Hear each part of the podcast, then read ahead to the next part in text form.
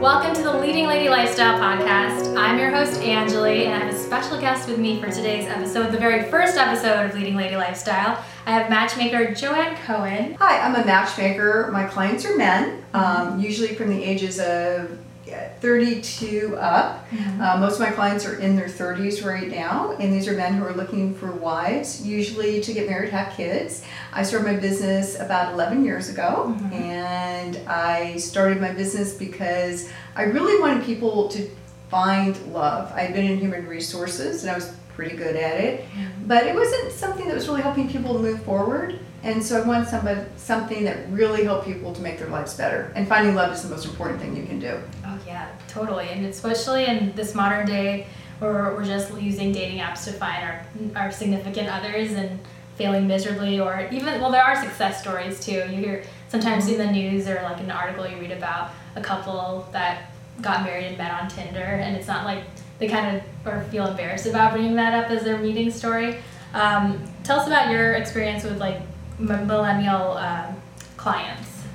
Well, it's really interesting because when I started my business, most of my clients were in their 40s, 50s. Mm-hmm. And then in the last three or four years, it's really changed, and I'm getting more and more younger men coming in. Mm-hmm. And the reason that the guys are coming to me is they're getting so frustrated with their dating apps. They feel that, you know, women are not who they say they are on the apps or don't look like their photos. Same thing women say about guys. Mm-hmm. Um, and the other thing is that they find themselves not able to make a decision. I mean, one of my clients said, you know, the woman that he was dating went to the ladies' room and he gets back on the app and starts swiping. He goes, I don't want to be that guy. Mm-hmm. I want to make, I'm looking to find my wife.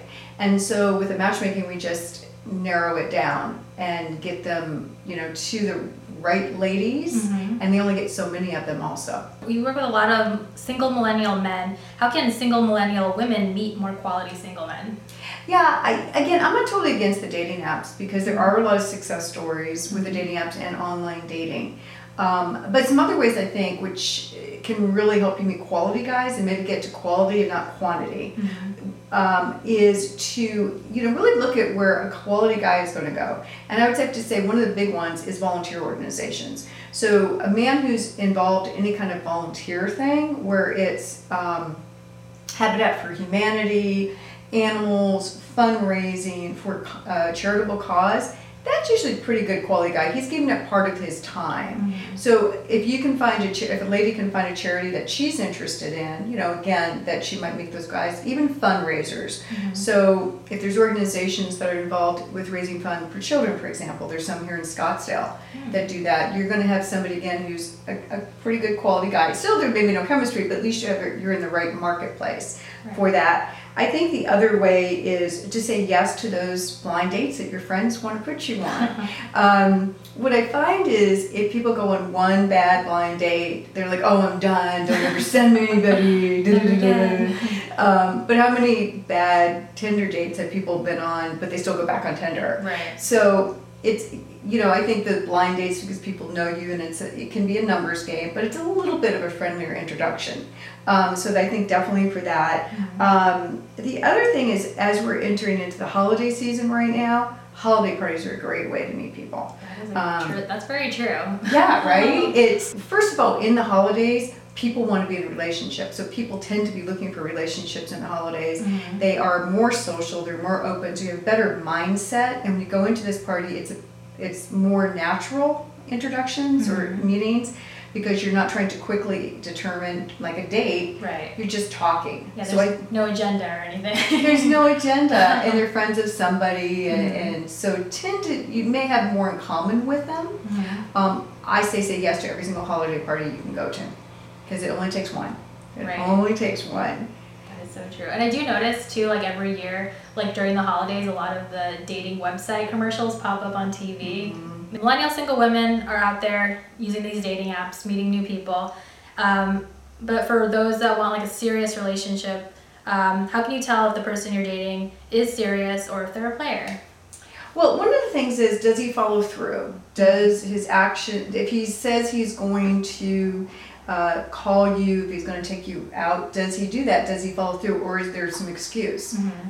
Oh, sorry, tied up. I lost my cell phone. It got misplaced. Is no right, right, right. It's like this has happened before. yeah. so And the other thing is, does he make a plan? Mhm. So a player is usually very spontaneous. Let's get together tonight. Let's get together even tomorrow night. But they don't make a plan. So they're not looking to put a lot of time into a lady and say, "Oh, next Friday, let's go out to dinner or let's go to the movies." It doesn't even have to be spending money. Let's go to the dog park, but make a plan. Right. So that's the difference usually between a player um, and someone who is really interested in a relationship. And the other thing is, does he um, want you to meet his friends and his family? If he doesn't, um, maybe there's some family issues that he doesn't want you involved with it right away. That's understandable, but it's a sign to look at if he's not really looking to introduce you to them. And is he interested in meeting your family and friends? Most guys probably really aren't, Mhm. but is he at least open to it? Right. to doing that. Um, and then how if you it doesn't really matter in a way when you have sex that's another topic Mhm. but if you say no you don't want to have sex with a man is he really respecting that boundary or is he continually pushing that Mm. a man who's looking at you as girlfriend wife material will respect that boundary somewhat yeah Right. the guy who's looking he's he's trying to get that as quickly as he can the player's got a different agenda So, what are like the most common mistakes during a first date that a lot of people do? Do you think? I think that they're not open minded. They pretty much decide in the first few seconds if they're going to go on a second date with that person or not. they, they really do. Right. Um, it's that first impression. And it is hard to change. You know, if somebody comes across as a nerd, as too nice, as socially awkward, we're, we're checked out. And the other thing is there's we're afraid of uh, making a mistake, and so we do an interview date.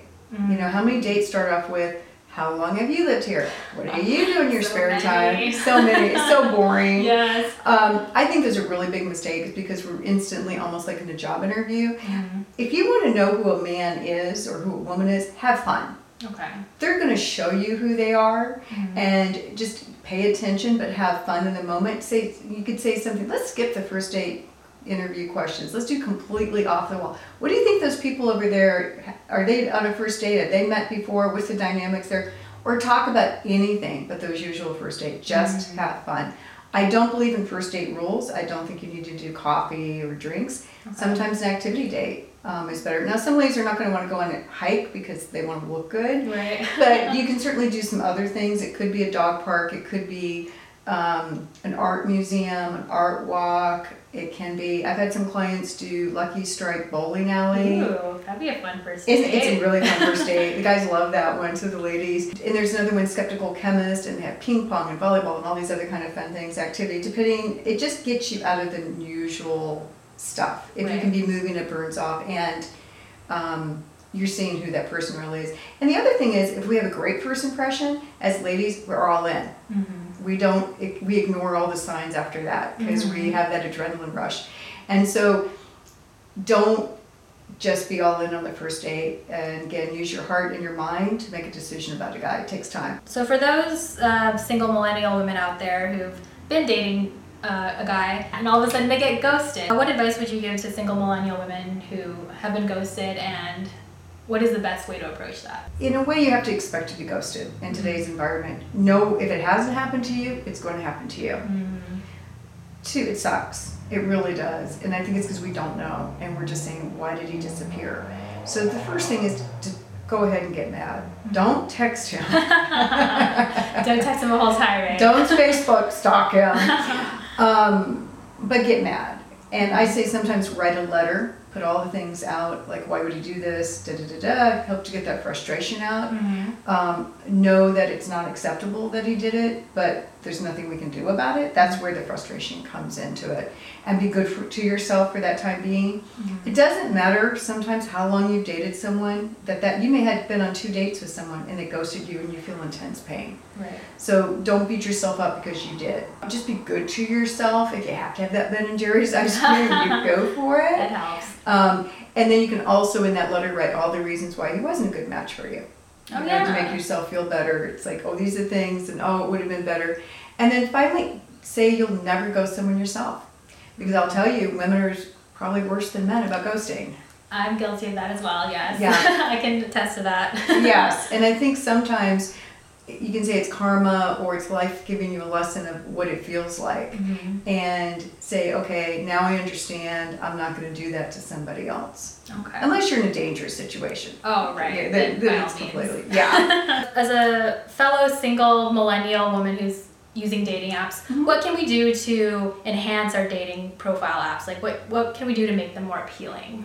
okay so i think with millennial women you may not have a problem making them more appealing you may have a problem getting the kind of guys that you're interested in Mm, um, so one of course the first thing is to make sure your photos are good Mhm. and they're projecting the kind of image you want them to.